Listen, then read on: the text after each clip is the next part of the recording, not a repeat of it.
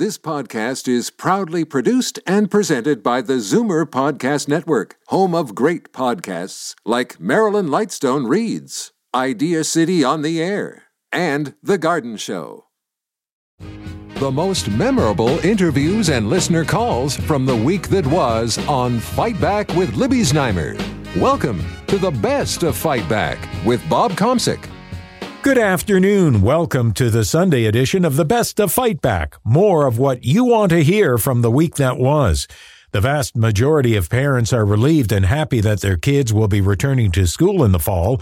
There'll be some safety measures in place. Staff and students must conduct a self-screen daily before attending classes. Students in grades 1 through 12 will have to be masked indoors with the exception of physical education classes and while eating. And there are major concerns about some of the extracurricular activities which will be starting up again like music with wind instruments and gym. For reaction reaction to the measures. Libby spoke with Sam Hammond, president of the Elementary Teachers Federation of Ontario, and wondered why vaccines are not mandated for teachers and students 12 and up who are eligible.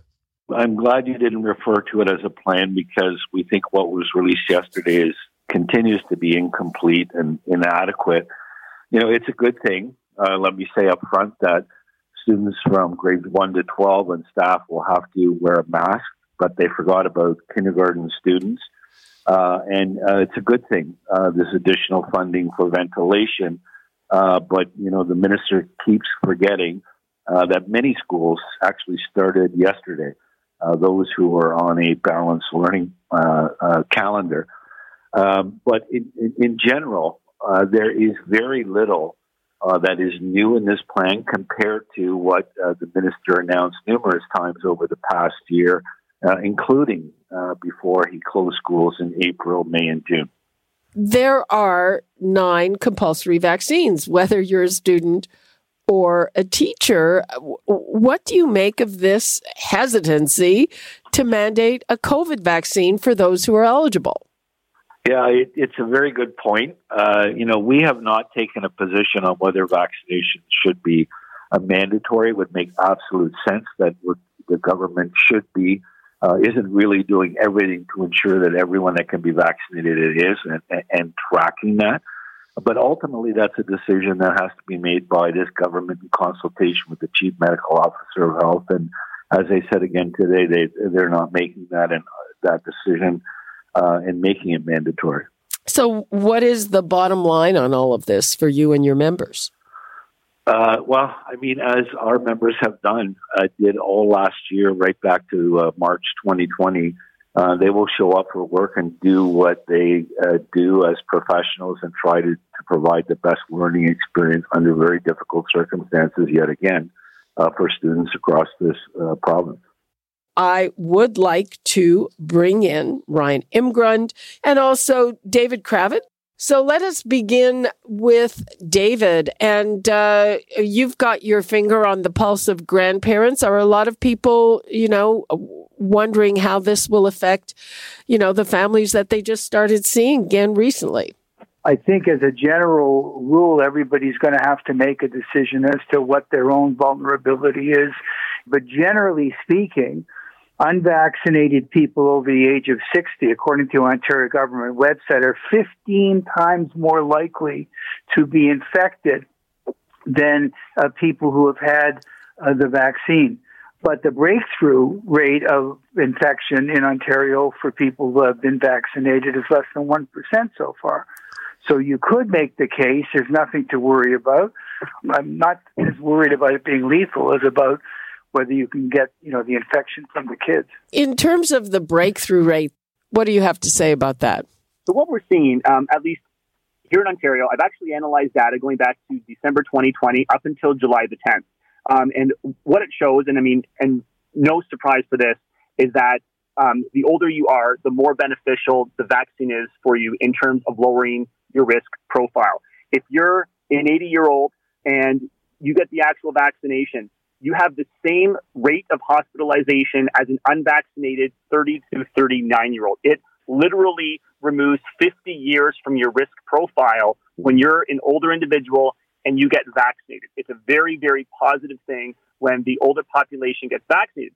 It doesn't mean that we don't have breakthrough um, like cases happen. They are going to happen, and they'll be more likely to happen the more transmission that we have. And that's my worry of, about this plan is I don't think it's sufficient enough to stop cases from going from the stu- schools and then going back into people's homes.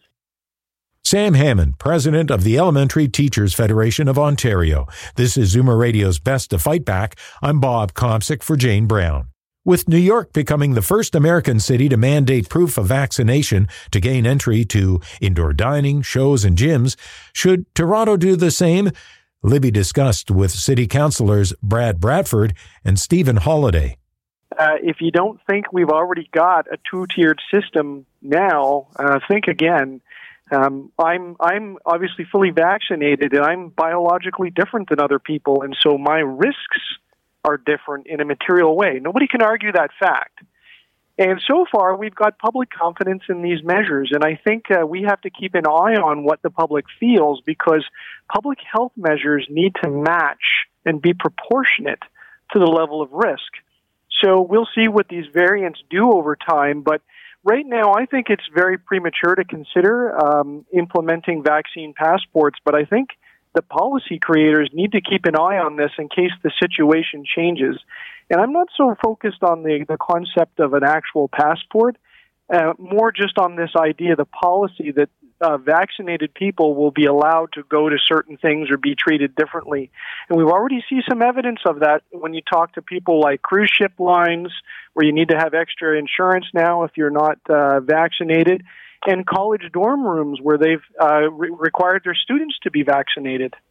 Uh, yeah, and if you're a private business, you can do this. Uh, Councillor Bradford, can does the city even have the power to do it? Well, that's the challenge. Is uh, you know New York City obviously uh, introduced this yesterday, and that's coming forward. Uh, that's a very different jurisdiction and a different uh, state in a different context. So so our understanding is that that's not something within our purview.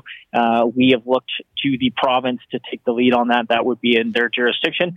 And you know, it's interesting. Uh, Councillor Holland and I, I we, we talk a lot, and we we haven't had a chance to discuss this yet. Um, the points are well taken, but I think as we look down the road here uh, to a potential fourth wave, um, and, and, experts are, are, saying that that might be on the horizon, uh, it, it, seems like the prudent thing to do uh, when you consider the alternative is, you know, lockdown measures and restrictions and all the things that we've been through before. It's been very challenging for, for our mental health, for our physical health, and it's been absolutely devastating for our business community and, and the economy. So, you know, when you put it in that context, if this is the next step of security that we can take collectively as a society to get out there and, and get those double doses, and, and, you know, frankly, thanks to all the listeners out, out there who have already done that.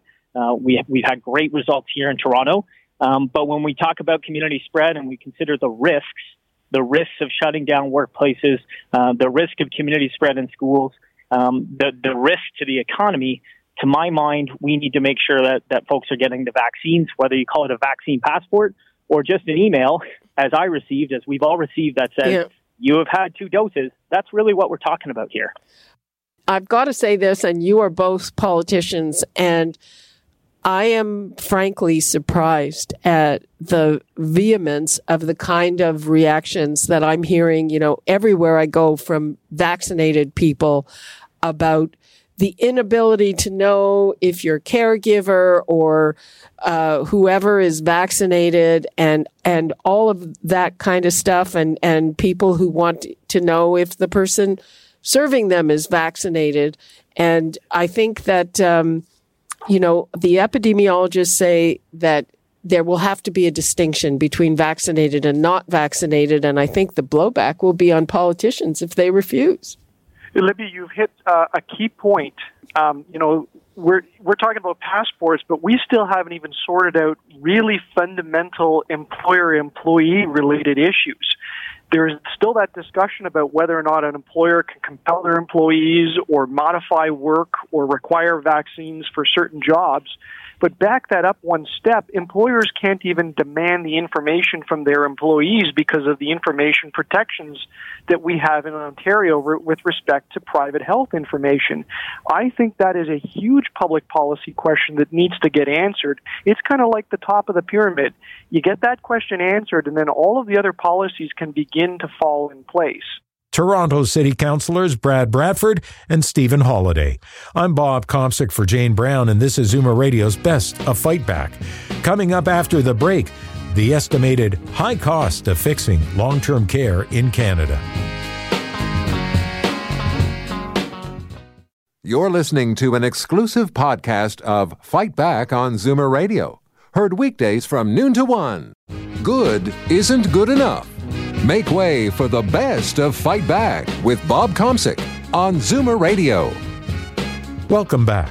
The Parliamentary Budget Officer has come up with a number on what it would take to improve Canada's long term care system in response to the disaster that took the lives of thousands of elders in that sector during the pandemic. The number is 13.7 billion in new annual spending on top of current spending in approximately the same amount. It includes clearing wait lists for beds in long-term care homes, adding more hours of care per bed, and increasing wages paid to workers. Those are all things the Ford government has promised. According to the Provincial Financial Accountability Office, the Ministry of Long-Term Care will spend 6.9 billion in the 2021-22 fiscal year, an increase of half a billion. Is that enough to do our share of fixing things? Libby put that to parliamentary budget watchdog Yves Giroux. So we looked at public sources of information that was that were readily available. We also looked at um, information that is not in the public domain, but that some provinces and territories had, and we we looked at that. We also looked at a report that the Ontario Federal or Fiscal Accountability Office r- r- did a couple of months ago, and uh, looking at that in conjunction with the text of the motion, which seeks to increase the number of long term care beds, increasing the wages, especially for those, uh, the workers in privately owned and run facilities, and increasing the number of hours of care to get to an average of four hours per day of care, we arrived at that number. So based on the number of patients that are on waiting lists, um, the average wage at private versus public facilities, and the number of hours of care on average that's provided to residents, we arrive at that estimate of $13.7 billion each year and rising by 4.1% a year due to rising demand and costs as the population gets older. Uh, now that includes 5.2 billion for home care, right? Indeed, because the text of the motion also calls to uh, increase the funding of home term care, um, of home care, sorry, so that it represents 35% of public spending on long term care. So the incentive here is to allow people who want to stay at home but still need care to get the, the care they need, but in a home setting as opposed to uh, an institutional setting. Well, recognizing that not everybody who wants to stay home is well enough or fit enough to receive these services at home. Did you factor in, I mean, uh, what we're seeing in polling after the pandemic? There are a lot more people who say, who say I'm going to stay out of long term care no matter what. Uh, no, we didn't factor in that because what we found in doing the cost estimate is that it's very often driven, the, the decision to move into long term care, it's not driven as much by the desire of the individuals, but their need. They get to a point where even if they want to stay home, it becomes very difficult for them to, to stay home. And the fact that on average they already receive um, at least three hours of care per day, direct care, and the motion would seek to increase that to four hours. It speaks to the fact that these are persons who are in, in clear need of, of care. So even though the current trend might be to stay as as far away as possible from long-term care, long-term care homes, it might not always be possible to avoid that, even for those who would like to avoid as that to for as long as possible. You put an increase of 4.1%. Is that for uh, both the, the residential part and the home care part? Yes, it's uh, based on the inflation that we see in that area, as well as the increase in the number of persons in the target population, so seniors mostly.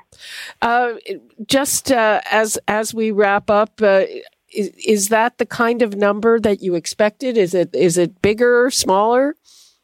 Um, it's slightly, well, significantly higher than what I expected for the overall number. Uh, I expected the number to meet the demand to be higher than that. What struck me as particularly expensive is ensuring that all residents receive an average of four hours of care per day and increasing the funding for home care. These are the two components that struck me as much more expensive than I expected. Parliamentary Budget Officer Yves Giroux. If you or a loved one need home care, you have no right to know if the care provider is vaccinated, even if the patient is frail or immunocompromised. You can ask, but they don't have to tell you because of privacy laws. It's a big worry for Allison Engel-Yan, who receives home care for her disabled 10 year old daughter Gavi, who is at risk of severe COVID. Allison joined Libby along with Tracey Tremayne-Lloyd, a lawyer specializing in health law the issue for me isn't so much the healthcare providers, in our case, nurses, um, providers' uh, right to privacy to disclose individually their vaccination status, but really a policy problem that uh, the healthcare organizations are not mandating that their um, nurses or PSWs um, get the vaccine um, because what I was told um, initially, we actually this is before it became a political issue, just right when the vaccine started rolling out in Ontario, um, and of course, um, as you know, healthcare workers were among the first to be eligible before even we were as parents of a vulnerable person, and um, and I enthusiastically and naively uh, was uh, once uh, one of our nurses said, "Hey, I got my email. I'm eligible for the vaccine. Terrific!" And we were so excited and thrilled to hear that. In order to protect our daughter Gavi, that I asked each one of our nurses. We have two two night nurses as well as two school nurses um, that accompany Gavi to school when school is in, and three of our four were thrilled to tell us they were indeed registered or getting their vaccines, and one we could see was hesitant and continued to be hesitant, and it was after that that we got a call from the management level of um, our nursing provider to to ask us not to tell to um, discuss with them the vaccine that we could unduly put pressure on them, discourage them from getting it, and uh, that uh, while my real concern is the vaccination status, I-, I want to know that I'm being provided with vaccinated nurses, and the nursing organization and the LHINs were very clear that, of course, we can refuse service, but this is absolutely an essential service to us. And uh, but they would not replace and they will not guarantee vaccinated nurses. Uh, Tracey Tremayne-Lloyd, I mean, what do you make of this? Uh, thank you, Libby. Uh, the fact is that it, it's a very serious policy issue, as as uh, Allison has just outlined, and there, this hiding behind its privacy law is just nonsense. Okay, uh, the privacy laws about keeping your personal health care private are just that. That's to you and to me. We can keep our personal health care private. However, and we have a right to do that if we wish, but we don't have a right to work in an essential service to uh, for, for someone like Allison, for example, and have a job and not be vaccinated against this deadly virus. So she's completely right. First of all, she has an absolute right to ask the caregiver, are you vaccinated while they don't have a policy? She has an absolute right to expect a response. And if they say, I don't want to answer you, then she knows the answer, right? But the problem is all of these agencies and hospitals and etc., all healthcare providers should be mandatorily vaccinated. And I just heard today that now the federal government is announcing that probably all the federal workers in federal positions are going to be mandated to be vaccinated. So what I don't understand is what do people not not get? Yes, you can refuse to be vaccinated. Be my guest. But no, you can't be a nurse. You can't look after my daughter uh, and get her sick and maybe kill her. you go and get another job. You, you know, you don't have a right to that job. You have a right not to be vaccinated. But it's, I find it extremely frustrating, as does obviously my friend Alison. No, she's not my friend. That's what lawyers call each other. But, I'm your um, friend. Yes, that's right. but it's it's incredibly, incredibly irresponsible. Like, what is it that they don't get? Uh, they should be allowed a job where they can look after Alison's daughter or my daughter or my grandchild and kill them. Alison Engel Yan and Tracey Tremayne-Lloyd, a lawyer specializing in health law. I'm Bob Komsic, and you're listening to the best of Fight Back. Coming up, what you had to say about the week that was, and the Fight Back Knockout Call of the Week. You're listening to an exclusive podcast of Fight Back on Zoomer Radio, heard weekdays from noon to one. Zoomer Radio, pulling no punches with the best of Fight Back with Bob Komsic. Fight Back with Libby Znaimer brings you comprehensive coverage of the news stories that interest you and your reaction to them on the phones. Here are some of this week's best calls. Joseph is a vice principal and weighed in on school vaccines. I'm also a senior grandfather and uh, in my early 70s and still working on. Uh, lucky for me. But, you know, I, I, for the last two years, we've been dealing with COVID in the schools and virtual. And, you know, we've done everything that's mandated, including the self testing. But if you remember back when COVID first started and the vaccine first started, the teachers were all crying foul because they weren't first in line to, to be uh, vaccinated. Now they're crying foul because some of them don't want to be vaccinated. I think if they want the job, they should get vaccinated to protect the kids. Murray and Malton wanted to talk about vaccine passports. If your child comes home with a virus, you should be uh, forced to stay home for the two weeks too, because although you're not going to get sick, you still get the virus and you pass it on. Justin Trudeau should be doing something with passport, and I think he should be putting a bare minimum down as to what requirements are, and then Alberta wouldn't be treating this thing like a flu. They they don't think it's a big deal anymore. It's just like getting the flu. So vaccine transparency generated a lot of calls, like Vera from Woodbridge. I agree that the nurses should be vaccinated. As a matter of fact, I think the government should have vaccinated them first before anyone else. Well, they did. Because I know, well, they did. Yes, but not all of them. They, they should be mandatory. Right. Because I know my mother was in a long-term care home and they had a couple of cases which scared the living daylights out of us. But if you're coming into my home to to help me, I you I have the right to say no, yes, but I won't get any help, which is really ridiculous who is liable if somebody gets sick in my household after I'm taking so many precautions and I've been double vaccinated? I'm proud of it. And I and if they're going to give me the booster, I'll be first in line. You know, I'm trying to help, but if the government doesn't want to help us, who's going to be liable for these people that are going to die if they don't get these people coming to the house vaccinated? CETA in Mississauga agrees there should be transparency. Since the government is not getting involved in making vaccine mandatory, and and non-vaxxers have rights. What happened to the vaxxers? Where is our rights? We should have rights to choose whom and know information about people who are vaccinated that we want around us. Look at school, for example. They are doing so much to reopen school. The non vaxxers, why don't they stay home and stay online? And only people who are vaccinated should do in class. Julia in Mississauga also wants transparency. What would happen if we all chose not to be vaccinated? Where would we be? We would be in lockdown forever, right? and we might be dead.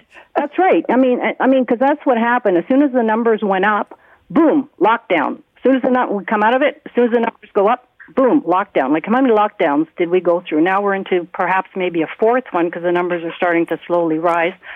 So because I have no rights to uh, know that whoever's treating me is vaccinated or not, then I say, then, okay, everybody, let's not get vaccinated. And then what's the government going to do? Christine in Ancaster explained her issues with virtual health care. I think some of the aspects of virtual are good. However, there are times when you do need to see your primary care doctor, and the opportunity just isn't there. They just almost uh, flat out refuse to see you. And uh, you don't think that you can solve your problems with virtual care? Not always. Not if you have um, an issue where, you know, that you. I think you lose a lot when you don't see the person physically. Yeah. well, you just explain. You just explain your issue, but they don't see you physically. Like, for example, I don't know, an ear infection, a blood clot. Uh, those types of things. Like if a person doesn't see you and you just say your leg sore, well, that can get misconstrued as a pulled muscle. And now, Fight Back's Knockout Call of the Week. There were a lot of great calls this week, but the winner of the Fight Back Knockout Call of the Week comes from Rachel in Brampton on school vaccines. I am livid. I'm really livid because I have my I kept my son for a year uh, online, and then I finally fully have him vaccinated fully, ready to go to school, and they're not mandating the vaccine. What are they thinking? I mean, he's a special needs child. And work closely with the teacher teaching assistant, he can get a teacher or a TA not vaccinated. It's ridiculous. Like, I mean, I'm, I'm telling you, my blood is boiling. That does it for this week's Best to Fight Back on Zoomer Radio. If you'd like to qualify for the Fight Back Knockout Call of the Week, phone us between noon and 1 weekdays, or if you have a comment, email us at fightback at zoomer.ca, follow us on Twitter at FightbackLibby, and call our Fight Back voicemail anytime at 416 367 9636. I'm Bob Komsic for Jane Brown. Join us again next weekend when we'll round up the best of Fight Back. The best of Fight Back is produced by Jane Brown, Justin Eacock, and Zeev Hadi, with technical production by Kelly Robotham. Executive producer Moses Znaimer. This podcast is proudly produced and presented by the Zoomer Podcast Network, home of great podcasts like Marilyn Lightstone Reads, Idea City on the Air, and The Garden Show.